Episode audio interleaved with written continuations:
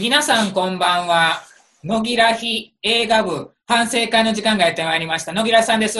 こんばんは、めいです。こんばんは、ウヨチータです。こんばんは、ゴーです。こんばんは、つむぎです。よろしくお願いします。よろしくお願いしお願いします。よろしくお願いします。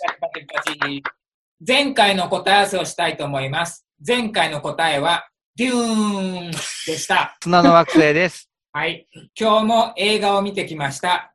それでは、野木らさんから点数を言いたいと思います。野木らさん、90点です。おー。おー。めいさん、40点です。おーおーえー、ウヨチータさん、平均すると75点です。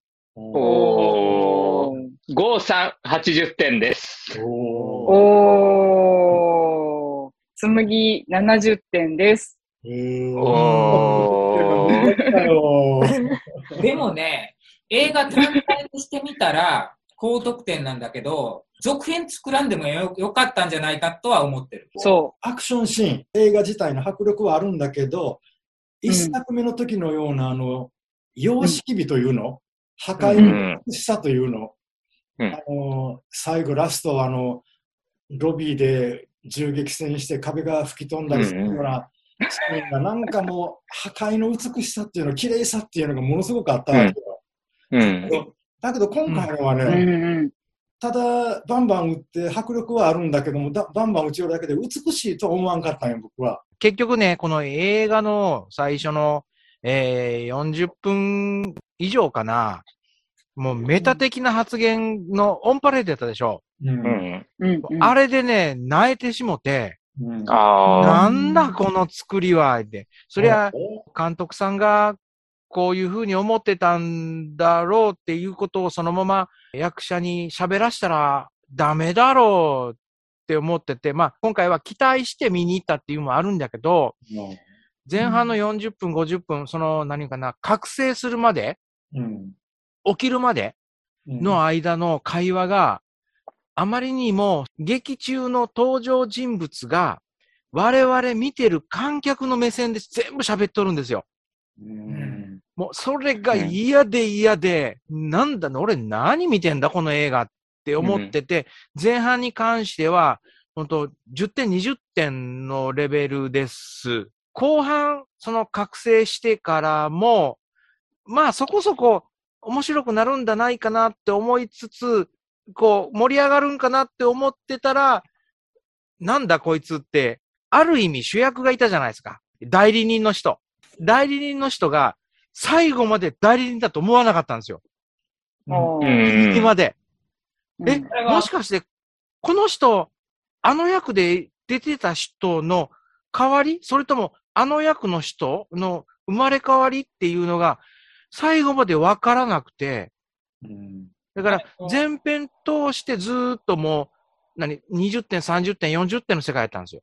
とりあえず、ムエさん言われたあの、アクションがひどいっていうのは本当に僕も同意見で、前の作品見直したら印象に残るアクションがいっぱいあるんですよね。うんただ今回は一つもないというか、アクションシーンなんですけど、あの、カメラが近くに寄りすぎてて、そこでごちゃごちゃ何かやってて、正直何をどうやってるか何一つわからんのですよね。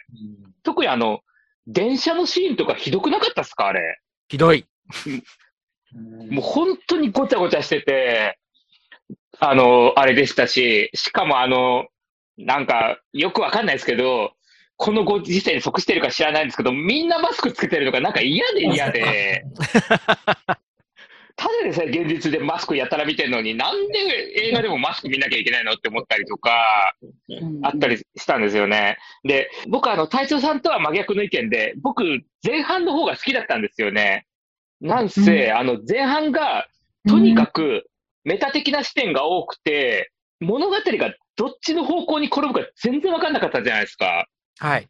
これ見てる話は本当にあの、前のやつの続編なのか、それとも新しい物語なのか、それとももしかしたら、前までの作品は劇中劇で、今見てる、あの、現実を起点とした話なのかっていうところで、あの、全然どこに転がっていくか分かんなかったんで、そのあたりがすっごい良かったんですよね。はい。で、あの、あの CEO のところにあの、殴られてるあいつの銅像があったりとかして、なんかむっちゃ面白かったんですよね。あれ欲しいです。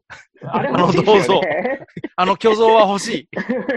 そこら辺とかすごい良かったんですけど、あの、主人公が覚醒してからは、やっぱりなんかあの、こっちの想像の範囲内の物語に収まっていったんで、まあ、まあそうだろうな、そうだろうな、みたいな感じの話になっていったし、で、やっぱりあの、主人公が年のせいかもしれないんですけど、やっぱりアクションシーン全然動けてないんですよね。うん。で最後うはん手をかざすだけのバリアマシーンになってたじゃないですか。はい。あのもう、あれがもう嫌で嫌で、なんであの、ねえ、かっこいいあれを見に来たのになんか主人公が手をかざしてるだけのやつを見なきゃいけないのとかあるんですけども、ただ、唯一、まあ、あの、点数高いのは、やっぱりあの、今までのちゃんとした続編だったっていうのと、ヒロインですね。ヒロインの扱いがものすごい格上げされてたと言いますか、はい。そうだ。うんあの、この物語は、主人公だけじゃなくて、主人公とヒロインが、2セットになった時に初めて、あの、救世主になれるんだみたいな感じの、うんそう。そういえば、あの、過去作品から全部そういう話だったっていうのをちょっと思い出させてくれて、もう、あの、そのあたりの、あの、興奮とかで、とか、あの、ラストですね、ラスト。ラスト、二人がもう、うん。まあ、ああなって、ああなるシーンとかの、なんだか突き抜ける爽快感。そういったもので、やっぱりあの、80点はつけました。ただ、やっぱり僕的にも、前で終わってても全然良かったなとは思います。前の終わり方が綺麗っちゃ綺麗だったんで、あの、今回作る意味あったのかって言われたらなんか微妙なところではあります。そうですね。私、あの、お恥ずかしながら、今回の作品の過去作っていうのを一回も見たことがなくて、で、今回の映画があるにあたって過去作全部見たんですよ。で、その、ターミネーターの時も結構思ったんですけど、本当に続編を作るには、やっぱり過去作が強すぎて、それを超えることがどうしてもできないっていうのがあったので、まあ、今回の一番、続きの一番新しいやつかな、が、そこまでこう点数が高くならなかったんですけど、これの主人公の、えっ、と、役者さんを、この作品で知らなかったから、若かりし頃の彼があんなにかっこいいというか、シュッてしてるって知らなくて、めっちゃかっこいいじゃんと思ったんですよね。で、そう、あの最初の雰囲気で今回も出てきてほしかったのはありました。うんまあ、脚本上、ちょっと、世界を変えていたというか、偽りの世界の中で生きてるアバターとしてああいう風に描いていたのかもしれないんですけど、それはちょっと残念だったなっていう点です。過去作の一作目が、こう、映画の中でも多分ものすごい衝撃を与えた撮り方、なんとかなんとか撮り方法といい、うんなんだろうな、ストーリー的なものといい、多分ものすごい衝撃を与えた作品だったと思うんですよね。それが初めてやった手法だったっていうのとかもなんか調べてたら見てたんで。うんで、それに超えるようなのが今回なかった。うんでも、あの、ゴーさんも言ってたように、最終的なポイントを、えっ、と、ヒロインの選択に委ねたところがすごい好きだったんですよ、今回は。男性が救世主となって、すべてを助けるっていうわけじゃなくて、ヒロインの選択によって救世主になれたっていうのが、うんすごい一作目とその終わりっていうのが今回も一緒になってたところすごい良かったです。うんうんぐらいかな。あの、改めて一作目見直したら、やっぱりむちゃくちゃ面白かったですからね。うんその通り。黒人の方がいたじゃないですか。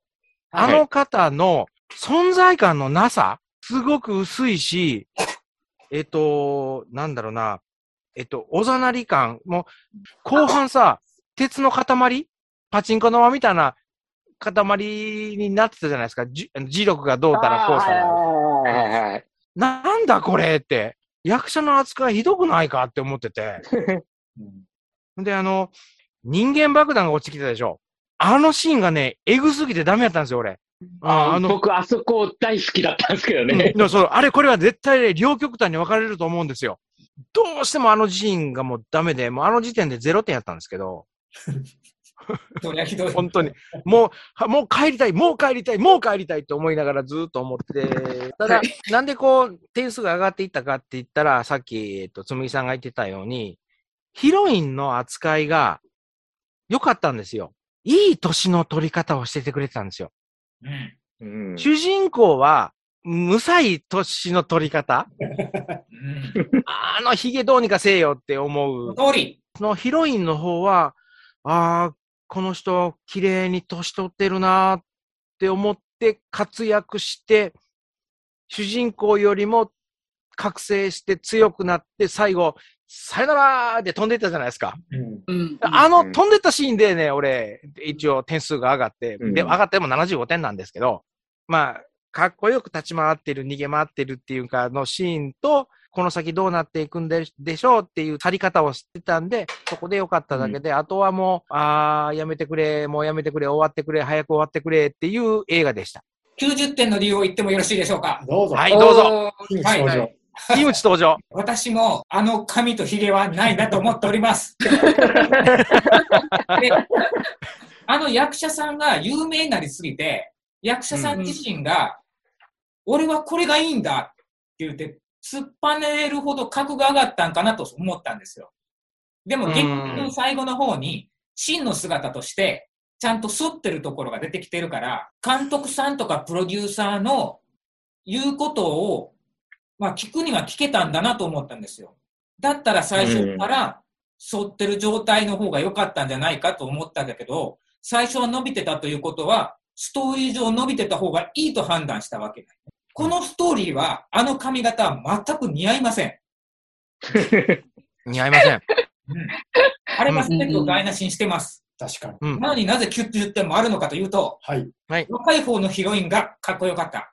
新しい登場ということで、確かに目新しいアクションシーンも何もない。そもそもあの作品は1で十分である。なんで作ったんだと思ったけど、あの女性がものすごくかっこよかった。とですね、2回見に行ったんですよ、私。はいおーはい1回目見に行ったことによって、すごく気づいて感動して点数がポコンと上がったシーンがあるんですが、はい。うん。本当は、この主人公は、年を取っているっていうっていうくだりが後半になって出てきます。周りの皆さんは、あなたは年寄りですっていうんですよね。はいはい。それで、あの、鏡に映った時に、年寄りの姿になるんだけど、ものすごいストーリーが確信に入る前の状態で、同僚さんとカフェに行くんよね。コーヒー飲み寄るのテーブルが、鏡面仕上げのテーブルやったんだけど、はいはい。一瞬ちらっと映った主人公はじいさんや。ああ、ありましたね。あはいありました、ありました。はいすごい。それで点がボーンと上がった。えで、もう一丁あるんよ。その最初の方に一瞬ちらっとだけ、多分姿鏡か三面鏡かなんか、なんかで、三面鏡ですね、あの、三面鏡です洗面台の。そ一瞬だけ、あります一。の一つの面だけが、真正面は若いんだけど、一個の面だけがじいさんだったっていう。う。うん。それに気づい、て、おおやるじゃんえこれもすごいと思ったら。もうよ2回見に行ってよかったと思った。それに気づいたなと思って。すごいな。俺、今回の映画はね、2回見ようと思わなかったですね。点数は良かあったけどあ。う、んうんうん。もういいかって思って、うんあこの2の回、見る気はありませんでした。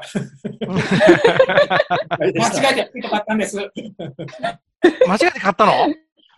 あのね、皆さんと一緒に見に行って、うん、うん。帰ろうとした時に、土曜日の夜見に行ったんだけど、日曜日のチケット買ってたのよ。あやるね。やるで、ね皆さんの車に乗ってきてたから、最初、じゃあすみません、僕帰りますと思ったんだけど、クソ寒い中、絹山からここまで歩いて帰るのは、さすがに無理と思って、買いました。おめでとうごいざいます。ます。2日連続同じ時間で IMAX で見ました。なので見たご苦労それに気づいたんです。ご苦労様です。結果オーライです。あとあれ、C って言うたら、あの、一作目に出てきた、あの、主人公を何年もかかって探し打った船長がおったじゃないですか。黒人。はいはい。はいはい。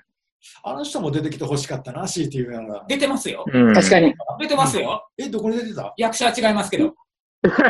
いや、役者を一緒にしてほしいというロールそうそうそうん。そう。れわかる。その通り。うんその通り。大体ほとんど同じ、あのー何、役割の人が出てきてますからね、今回の。出てきたんやけど、で、あのーしつこく追いかけてくるサングラスの、あの、おじさんもあの人の方が良かったな、その通り。確かに。その通り。うだ。うん。強いて言うならよ。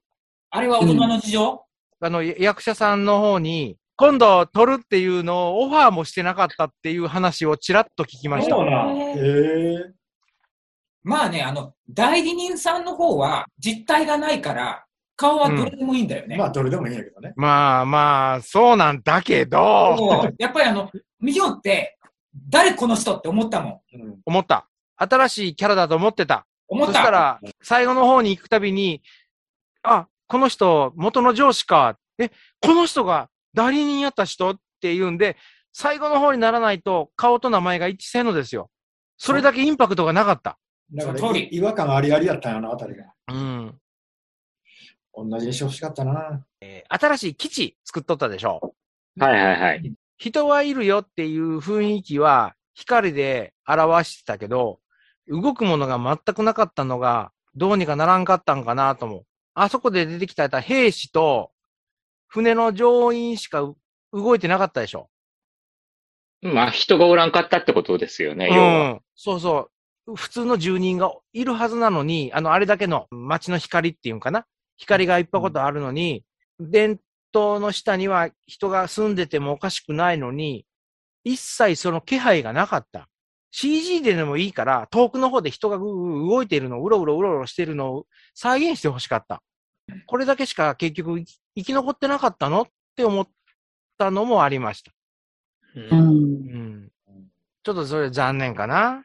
この作品って、ワンだけで良かったっていう意見が、やっぱり語られがちなんですけど、はい、僕はあの、うん、2と3も大好きなんですよね。これはあの当時見た時からずっと思ってて、当時あの、はあの2と3ボロクソ言われてたんですけど、あの最近あのそれのあの流れだいぶ変わってきたんですけども、やっぱりあの2と3も改めて見直したけど面白いんですよね。で、特に2の最後とかすごい良くて、主人公の立ち位置が2の最後でガラッと変わって、実は本当にみんなを救う人かと思ってたら、それもシステムの一部だったとか、うんうんうんうんでそれを気づかされたけれども、あえてもう自分のために行動して、で最後、主人公の力はあくまで向こうの世界でしか通用しないと思ってたけれども、実は現実世界でも通用するみたいなところで2終わるんですよね。あの、引きとしては本当に完璧だったんで、うんあんな面白い続編ないだろうってずっと思ってたんですけど、今、その、2とか3も評価路線に変わってきてだいぶ嬉しいんですけど、今までのあの、1、2、3って、結局のところあの、選択の物語だったんですよね。うんうんそのところ主人公が何かを選択して何かを得る。でもその代償として何かを捨てるみたいな話で続いてて、で、最終的に主人公の選択で、まあ、平和が訪れたっていう話だったんですけども、今回の話がそれをちょっとアップデートしたのが、その選択自体を用意したのは誰だっていう話になってきて、で、そんな選択肢以外にも行動の方法はあるだろうって、もっと自由に行動していいんだっていうような話になって、で、まあ終わっていくっていうのがちょっと、なんか、すごいな、本当確かに言われてみれば自分はあの、どっちかの二元論の選択肢かしかないと思ってたんだけれども、今回の話で、それ以外にもいろいろあるだろうって、お前は自由じゃないかっていうような話になってきたのは、やっぱりすごい面白かったなと思うんですよ。で、あと、前半のあの、メタ的な視点と、主人公たちが会話してるときに、あの、背景に前の作品の映像が流れるじゃないですか。はい、はい。うんで、はい。あれでものすごいデジャブがあったのは、あ、俺、新エヴァンゲリオンで同じ状況を全く見たって思って、で、話的にもなんかあの、過去のあの話を包括して、あの、新しい価値観を持って話を締めるっていうのは、完全に新エヴァンゲリオンでやってたことなんで、お互い多分全然意識もしないと思うんですけれども、過去に、それこそ本当、平成にヒットした作品を令和になって、あの、続編作った際に、作品をメッタ的な視点で扱って、で、それでいて、で、新しい価値観でアップデートして、あの、終わらせるっていうのが、共通するっていうのはなんかすごい、本当面白かったと思います。まあ、でもまあ僕も本当アクションシーンは嫌ですし、あのヒゲ面の主人公も嫌ですし、なんかお金かかってるように見えて、なんかすごい安っぽい感じがして、だから80点だったんだろうなって思います。はい、以上です。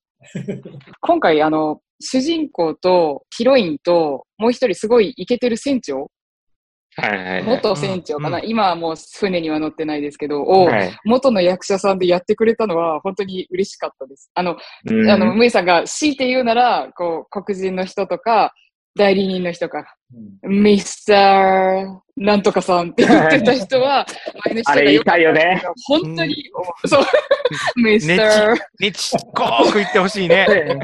そう、言いたいあの回の人もめっちゃ頑張って言ってくれてたんですけど、やっぱり本家を聞きたかったのはもちろんあるんうんですが、まあでもやっぱり、うん、あのー主人公トップと、その、今日イケてる船長を役者さん同じ人で揃えてくれたのは本当に嬉しかったところです。うん。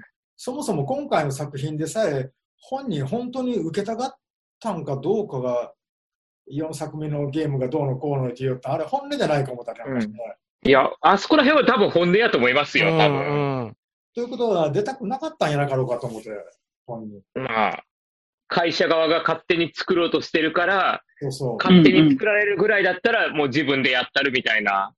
うんうん。うん。それは監督さんが自らなんかのあのメディアで発言してましたね。